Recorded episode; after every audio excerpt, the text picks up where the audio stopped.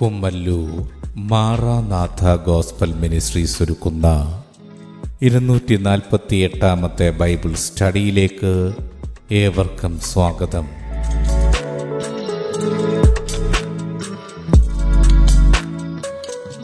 ശിഷ്യത്വം എന്ന വിഷയത്തിന്റെ നൂറ്റി അൻപത്തി എട്ടാം ഭാഗത്തെ ആസ്പദമാക്കി ശിഷ്യത്വത്തിലേക്ക് എന്ന വിഷയത്തിന്റെ അറുപത്തിരണ്ടാം ഭാഗമാണ് നിങ്ങൾ കേൾക്കുവാൻ പോകുന്നത്.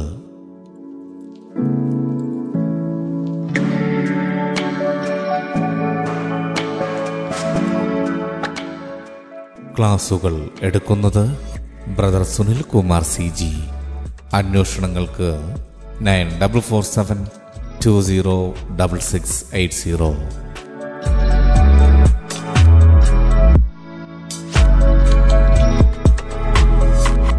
ഈ ക്ലാസുകളുടെ വീഡിയോ യൂട്യൂബിലും ലഭ്യമാണ്. Amen TV network Trivandrum Kerala triple nine five nine seven five nine eight zero.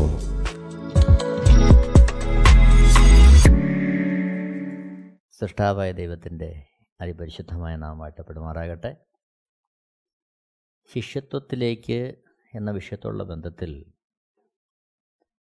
പത്രോസ് എഴുതിയ ഒന്നാമത്തെ ലേഖനം രണ്ടാമത്തെ അധ്യയം ഒമ്പതാമത്തെ വാക്യത്തെ ആസ്പദമാക്കി. ശിഷ്യന്മാർക്കുള്ള വാഗ്ദത്തം. ഇതിൽ വിശുദ്ധ വംശം.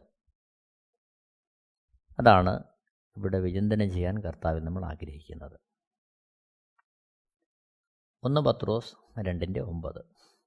നിങ്ങളോ അന്ധകാരത്തിൽ നിന്ന് തന്റെ അത്ഭുത പ്രകാശത്തിലേക്ക് നിങ്ങളെ വിളിച്ചവന്റെ സൽഗുണങ്ങളെ ഘോഷിപ്പാൻ തക്കവണ്ണം തിരഞ്ഞെടുക്കപ്പെട്ട ഒരു ജാതിയും രാജകീയ പുരോഹിതവർഗവും വിശുദ്ധ വംശവും സ്വന്തജനവും ആകുന്നു. ഇവിടെ വിശുദ്ധീകരണം. മനസ്സിന്റെ തലത്തിൽ അതായത് ദേഹിയിൽ നടക്കേണ്ട വിശുദ്ധീകരണം.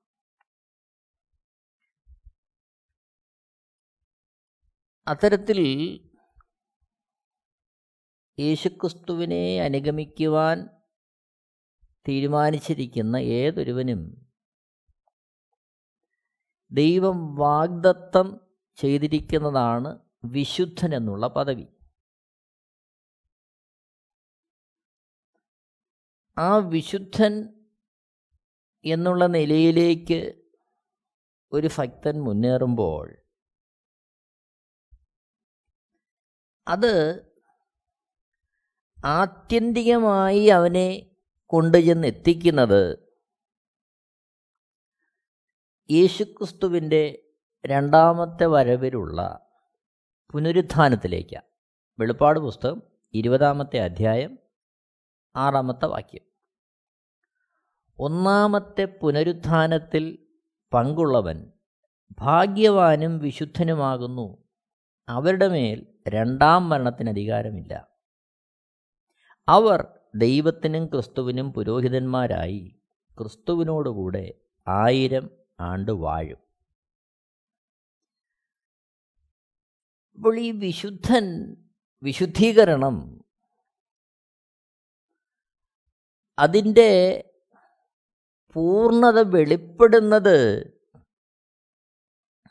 ദൈവത്തോടുള്ള സജീവമായ വാസത്തിലേക്കാണ്. അതിന് മുഖാന്തരമാകുന്നത് ഒന്നാമത്തെ പുനരുത്ഥാനത്തിൽ യേശുക്രിസ്തുവിനെ വരവേൽക്കുവാൻ എടുക്കപ്പെടുക എന്നുള്ളതാണ്.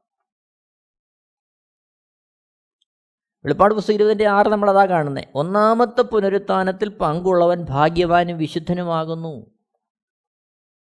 അപ്പോൾ വിശുദ്ധൻ ഒന്നാമത്തെ പുനരുത്ഥാനത്തിൽ പങ്കുള്ളവനാണ് ഒന്നാമത്തെ പുനരുത്ഥാനത്തിൽ പങ്കുള്ളവനായി തീരുമ്പോൾ മാത്രമേ അവൻ വിശുദ്ധനാകുന്നുള്ളൂ. അതിനായി ആത്മാവും ദേഹിയും ദേഹവും വിശുദ്ധീകരണത്തിലേക്ക് മുന്നേറണം ഓരോ നാളും. അതാണ് വിശുദ്ധ വേദപുസ്തകം നമ്മളോട് ആവശ്യപ്പെടുന്നത്. ഈ മൂന്ന് മേഖലകളിൽ നടക്കണം. ഇവിടെ ദേഹിയിൽ അതായത് മനസ്സിൽ ആ രൂപാന്തരത്തിന്റെ പ്രവൃത്തികൾ വെളിപ്പെടണം.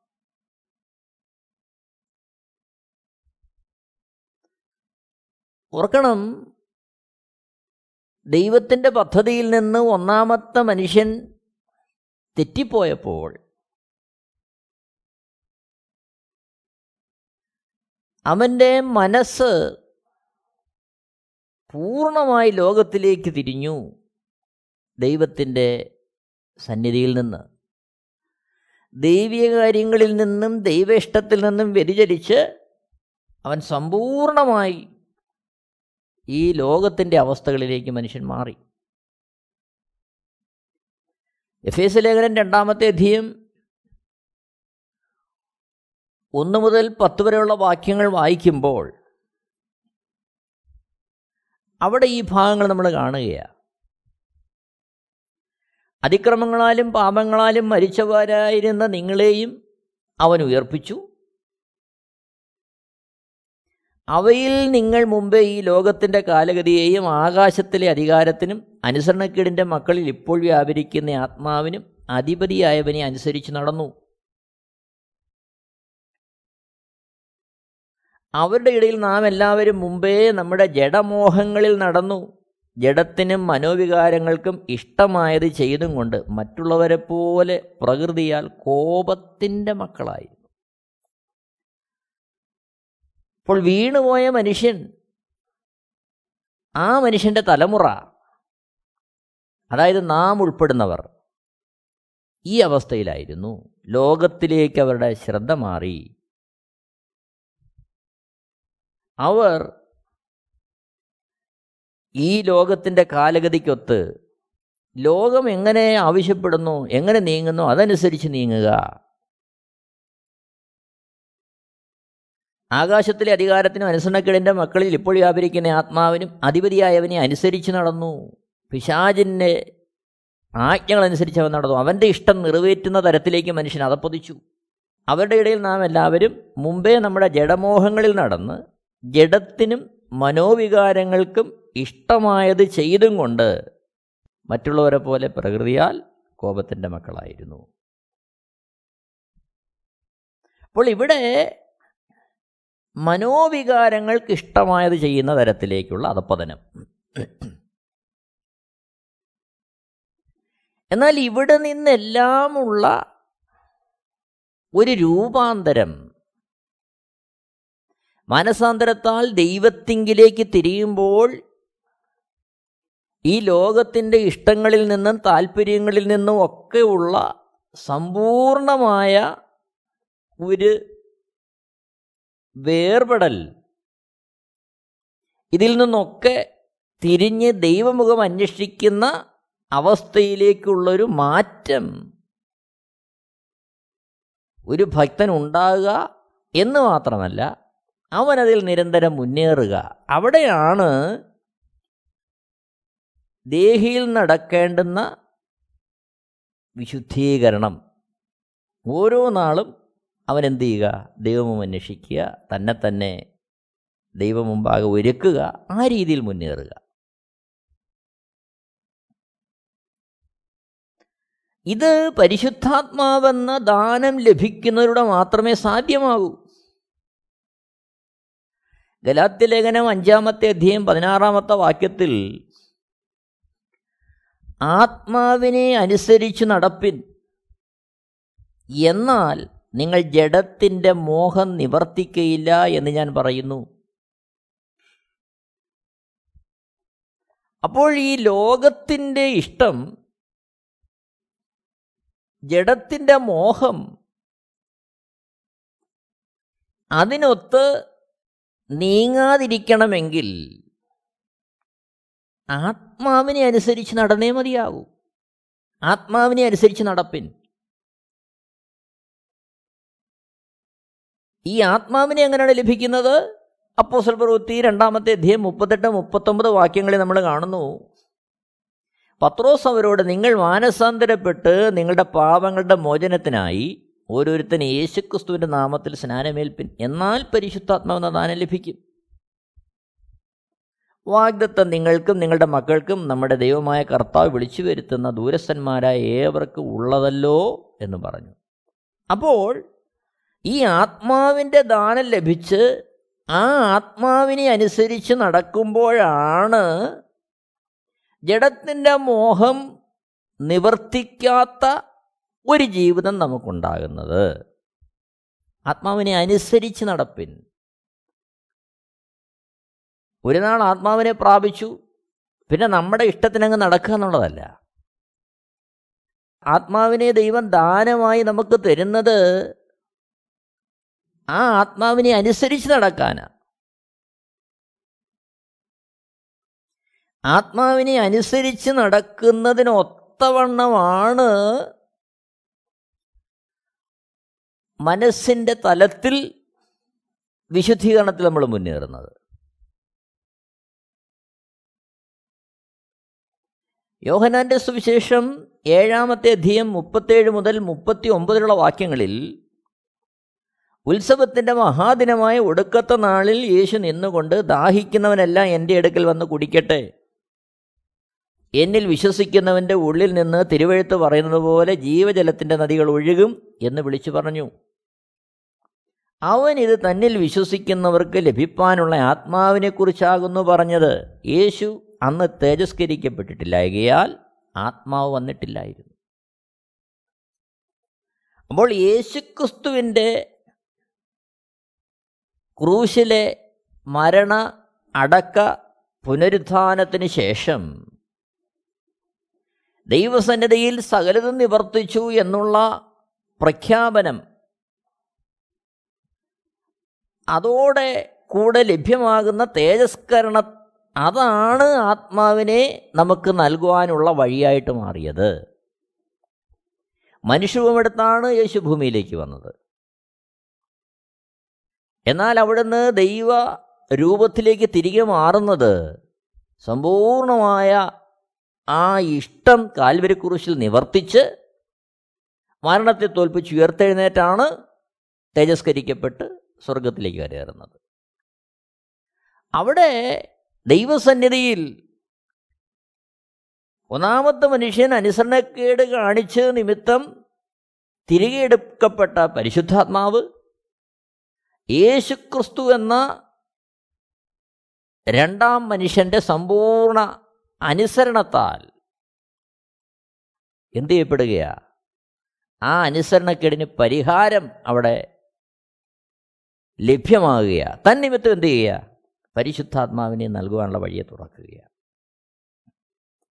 അപ്പോൾ ആത്മാവിനെ അനുസരിച്ച് നടപ്പിനെന്ന് പറയുമ്പോൾ ആ ആത്മാവ് ഉപദേശിക്കുന്ന ആത്മാവാണ്.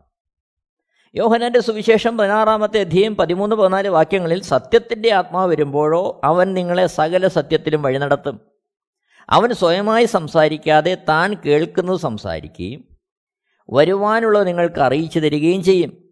അവൻ എനിക്കുള്ളതിൽ നിന്ന് എടുത്ത് നിങ്ങൾക്ക് തരുന്നത് കൊണ്ട് എന്നെ മഹത്വപ്പെടുത്തും. യേശുക്രിസ്തു പറയുകയാണ്.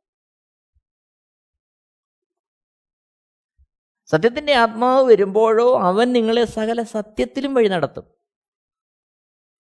അവൻ സ്വയമായി സംസാരിക്കാതെ താൻ കേൾക്കുന്നത് സംസാരിക്കും. വരുവാനുള്ളത് നിങ്ങൾക്ക് അറിയിച്ചു തരികയും ചെയ്യും. അപ്പോൾ സംസാരിക്കുന്ന വഴി നടത്തുന്ന വരുവാനുള്ളത് അറിയിച്ചു തരുന്ന ആത്മാവ്. അപ്പോൾ ഈ ആത്മാവിന്റെ ഉപദേശം കേട്ട് ആ ഉപദേശമാണ് അനുസരിക്കേണ്ടത്. ഗലാത്തിൻ അഞ്ചിന്റെ പതിനാറ് ആത്മാവിനെ അനുസരിച്ച് നടപ്പിൻ എന്നാൽ നിങ്ങൾ ജഡത്തിന്റെ മോഹം നിവർത്തിക്കുകയില്ല. അപ്പോൾ ദൈനംദിന ജീവിതത്തിൽ ഈ ആത്മാവിന്റെ ഉപദേശം കേട്ട് അത്തരത്തിൽ മുന്നോട്ട് പോവുക അതാണ് ഒരു ശിഷ്യനെക്കുറിച്ചുള്ള ദൈവത്തിന്റെ പദ്ധതി. അതാണ് ക്രിസ്തുവിന്റെ മനസ്സിലേക്ക് നമ്മളെ മാറ്റുന്നത്. ഒന്ന് കോരിന്റെ രണ്ടിന്റെ പതിനാറിൽ കർത്താവിന്റെ മനസ്സറിഞ്ഞ് അവനെ ഗ്രഹിപ്പിക്കാവുന്നവൻ ആർ? നാമോ ക്രിസ്തുവിന്റെ മനസ്സുള്ളവരാകുന്നു. അപ്പോൾ ക്രിസ്തുവിന്റെ മനസ്സിലേക്ക് നമുക്കുള്ള പരിവർത്തനം. അതായത് നമ്മുടെ മനസ്സ് ക്രിസ്തുവിന്റെ മനസ്സാകുക. ക്രിസ്തു ചിന്തിക്കുന്ന അതേ അളവിൽ ചിന്തിക്കുവാൻ. അതാണ് നമ്മളിൽ നടക്കേണ്ടുന്ന ആത്മീയ വളർച്ച. ഫിലിപ്പിയാലേഖനം രണ്ടിന്റെ അഞ്ചിൽ നമ്മൾ വായിക്കുന്നു ക്രിസ്തുവേശുള്ള ഭാവം തന്നെ നിങ്ങളിൽ ഉണ്ടായിരിക്കട്ടെ. ക്രിസ്തുവേശുള്ള ഭാവം.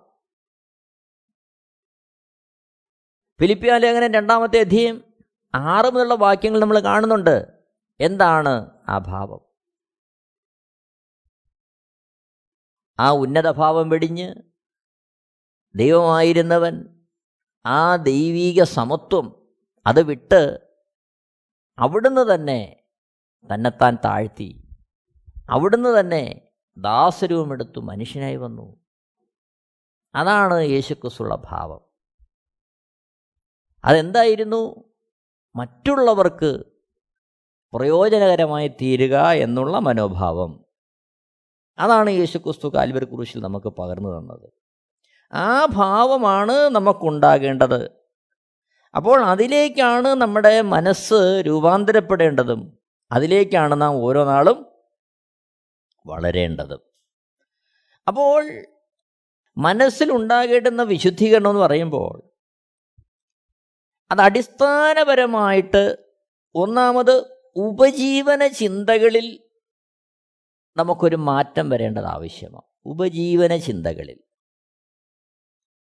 ഒരു മനുഷ്യനെ ഏറ്റവും അതും സ്വാധീനിക്കുന്നതും ഏറ്റവും അധികം അലട്ടുന്നതും ഉപജീവന ചിന്തയാണ് എങ്ങനെ കഴിയും? എങ്ങനെ മുമ്പോട്ട് പോകും? എങ്ങനെയാണ് അവന്റെ ജീവിതം മുന്നേറുന്നത്? മതായി സുവിശേഷം ആറാമത്തെ അധ്യയം പത്തൊമ്പത് മുതൽ മുപ്പത്തിനാല് വരെയുള്ള വാക്യങ്ങൾ വായിക്കുമ്പോൾ വളരെ വ്യക്തമായിട്ട് യേശുക്രിസ്തു ഇതിനുള്ള മറുപടി തരുന്നുണ്ട്. മത്തായി സുവിശേഷം അഞ്ച് ആറ് ഏഴ് അധ്യായങ്ങൾ തന്റെ ശിഷ്യന്മാർക്ക് യേശുക്രിസ്തു ഉപദേശിക്കുന്ന ഭാഗമാണ്.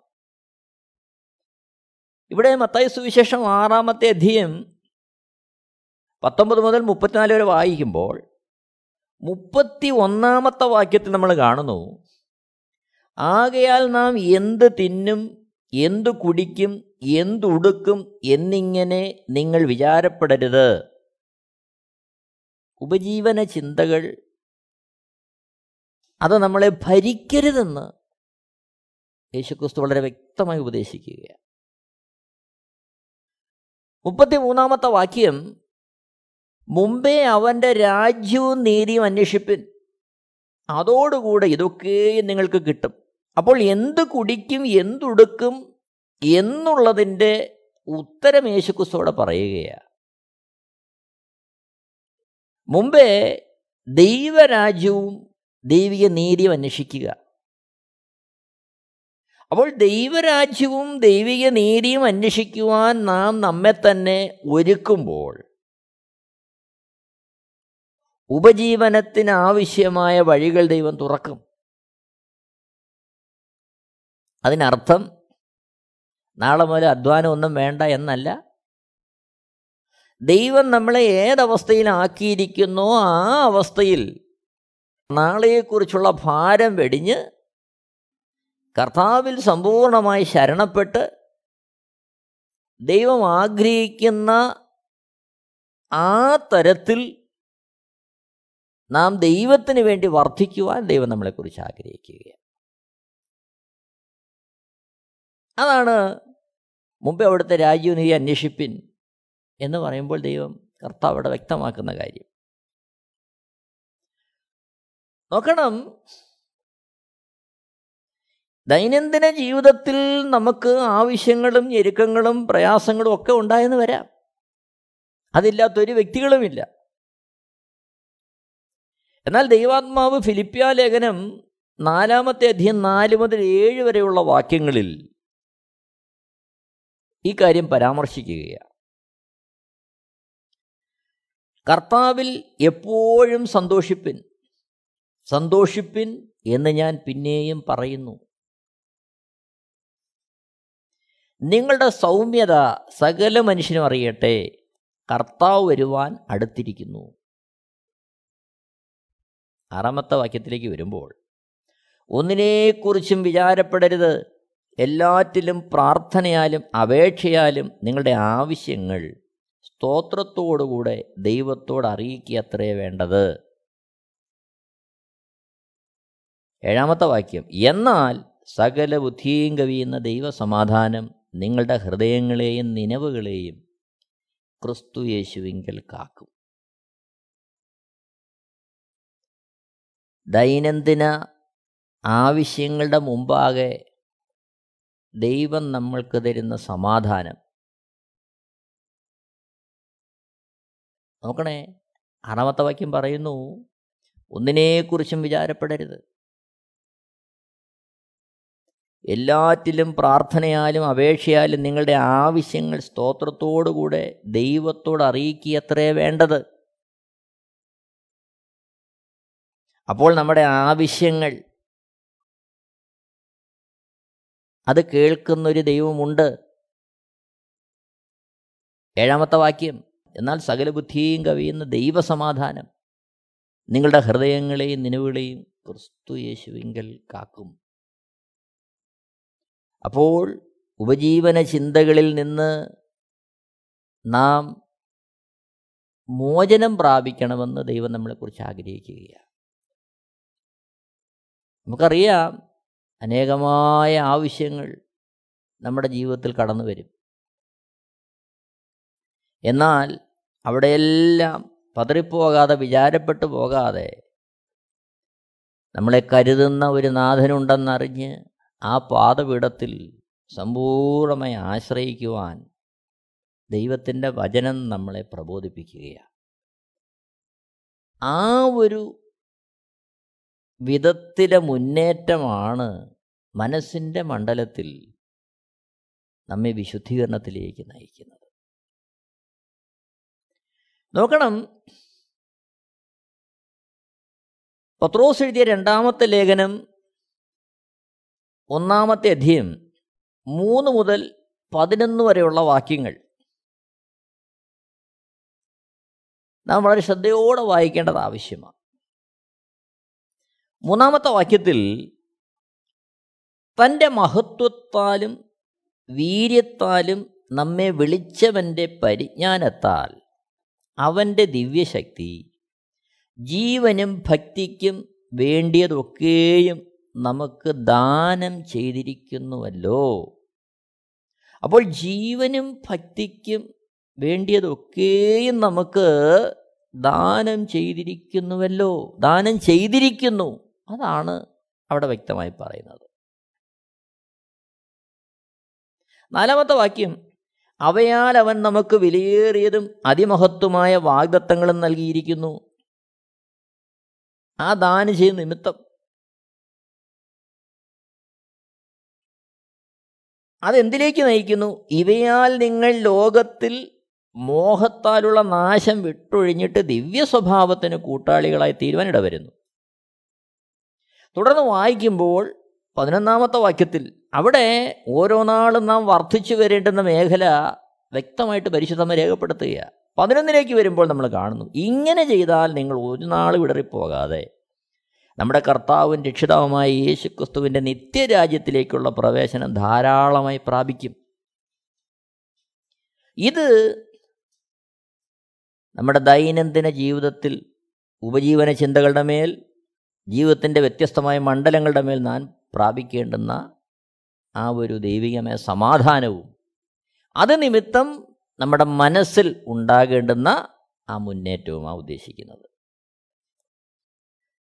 ദൈവത്തോടുള്ള ബന്ധത്തിൽ നാം എങ്ങനെയായിരിക്കണം പ്രിയരെ വിശുദ്ധ വേദ പുസ്തകത്തിൽ ആകമാനം ഈ കാര്യങ്ങൾ തന്നെ ഉള്ളത്. എന്നാൽ ഒരു പഠനത്തിനായി ഒരു വിചിന്തനത്തിനായി നാം ചില ഭാഗങ്ങൾ അവിടെ നിന്ന് എടുത്തെന്ത് ചിന്തിക്കുകയാണ് കൊരിന്തിയർക്ക് എഴുതിയ രണ്ടാമത്തെ ലേഖനം അഞ്ചാമത്തെ അധ്യയം ആറ് മുതൽ ഒമ്പതിലുള്ള വാക്യങ്ങൾ.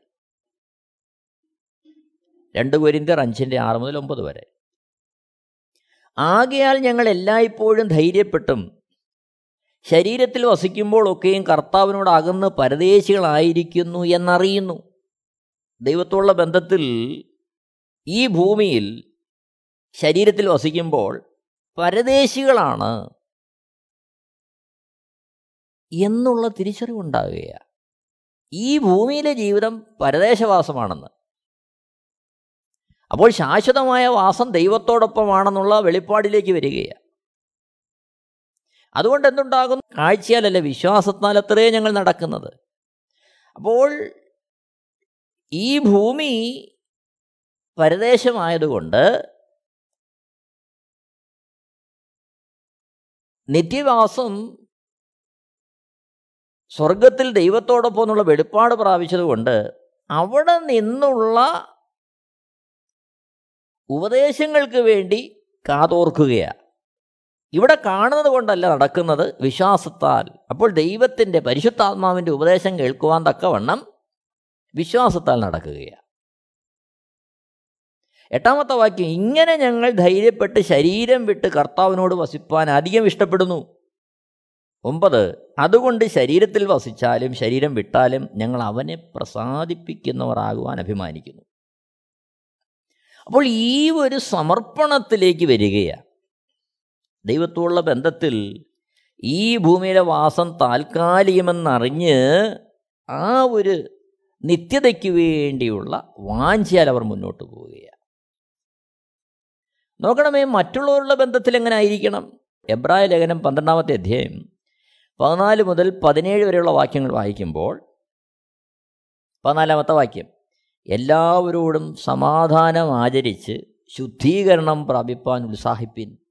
ശുദ്ധീകരണം കൂടാതെ ആരും കർത്താവിനെ കാണുകയില്ല.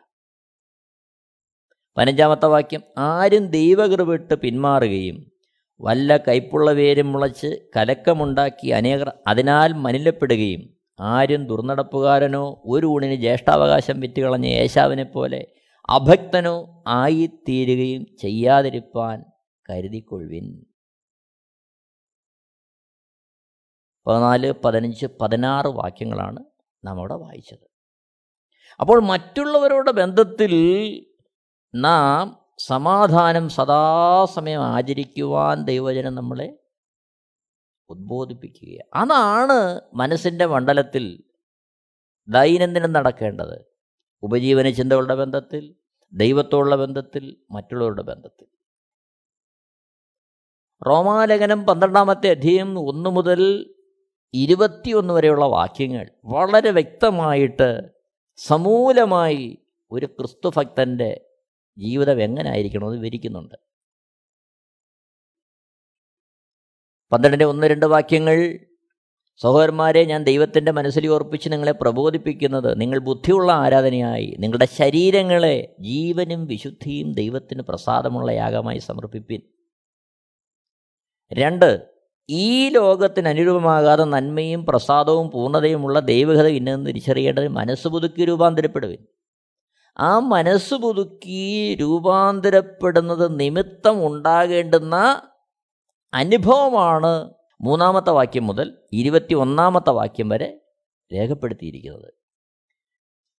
അവിടെ നോക്കിയാട്ടെ ഓരോരുത്തർക്കും ആ ഭാഗം വ്യക്തമായി വായിക്കാവുന്നതാണ്. നോക്കണം പതിനാലാമത്തെ വാക്യത്തിൽ നിങ്ങളെ ഉപദ്രവിക്കുന്നവരെ അനുഗ്രഹിപ്പിൻ ശപിക്കാതെ അനുഗ്രഹിപ്പിൻ. യേശുക്രിസ്തു കാണിച്ച അതേ മാതൃക നമ്മളിന്ന് ഉണ്ടാകണമെന്ന് പറയുകയാണ്. പതിനാറാമത്തെ വാക്യം നോക്കി തമ്മിൽ ഐക്യമത്തമുള്ളവരായി വലിപ്പം ഭാവിക്കാതെ എളിയവരോട് ചേർന്ന് ഒഴിവിൻ നിങ്ങളെ തന്നെ ബുദ്ധിമാന്മാർ എന്ന് വിചാരിക്കരുത്. നോക്കണമേ ഇരുപത്തി ഒന്നാമത്തെ വാക്യത്തിലേക്ക് വരുമ്പോൾ തിന്മയോട് തോൽക്കാതെ നന്മയാൽ തിന്മയെ ജയിക്കുക ദൈനംദിന ജീവിതത്തിൽ മറ്റുള്ളവരുടെ ബന്ധത്തിൽ ദൈവത്തോടുള്ള ബന്ധത്തിൽ ഓരോ നാളും പരിശുദ്ധാത്മാവിന്റെ ഉപദേശം കേട്ട് ക്രിസ്തുവിന്റെ മനസ്സുള്ളവരാകണമെന്നുള്ള വാഞ്ചയിൽ നമ്മെ തന്നെ സമർപ്പിച്ച് ആ രീതിയിൽ മുന്നേറുമ്പോഴാണ് കർത്താവിന്റെ രണ്ടാമത്തെ വരവെങ്കിൽ കാണപ്പെടുവാൻ തക്കവണ്ണം പുനരുത്ഥാനത്താൽ അവിടുത്തോടൊപ്പം ചേർക്കപ്പെടുവാൻ തക്കമുള്ള രൂപാന്തരം നമ്മുടെ ജീവിതത്തിൽ സംഭവിക്കാനിടയെത്തിയിരുന്നത് എന്നെ കേൾക്കുന്ന പ്രിയരെ നമുക്ക് ഒരു വേള ദൈവം മുമ്പാകെ നമ്മളെ ഒന്ന് സമർപ്പിക്കാം. നമുക്കൊരു തീരുമാനമെടുക്കാം. നമ്മുടെ ജീവിതത്തെ നമുക്കൊന്ന് ശോധനം ചെയ്യാം. എല്ലാവരെയും ദൈവം ധാരാളമായിട്ട് അനുഗ്രഹിക്കുമാറാകട്ടെ. ദൈവത്തിന്റെ ധന്യമായ നാമം മഹത്വപ്പെടുമാറാകട്ടെ. ആമേ Amen TV network. Christian internet channel സുവിശേഷീകരണത്തിന്റെ വ്യത്യസ്ത മുഖം തേടിയുള്ള യാത്ര YouTube and Facebook Amen TV network Trivandrum Kerala. ഞങ്ങളുടെ വിലാസം Maranatha gospel ministries Marankuzhi Kummallur P O Kollam. ആറ് ഒൻപത് ഒന്ന് അഞ്ച് ഏഴ് മൂന്ന്. അന്വേഷണങ്ങൾക്ക് nine double four seven two zero double six eight zero.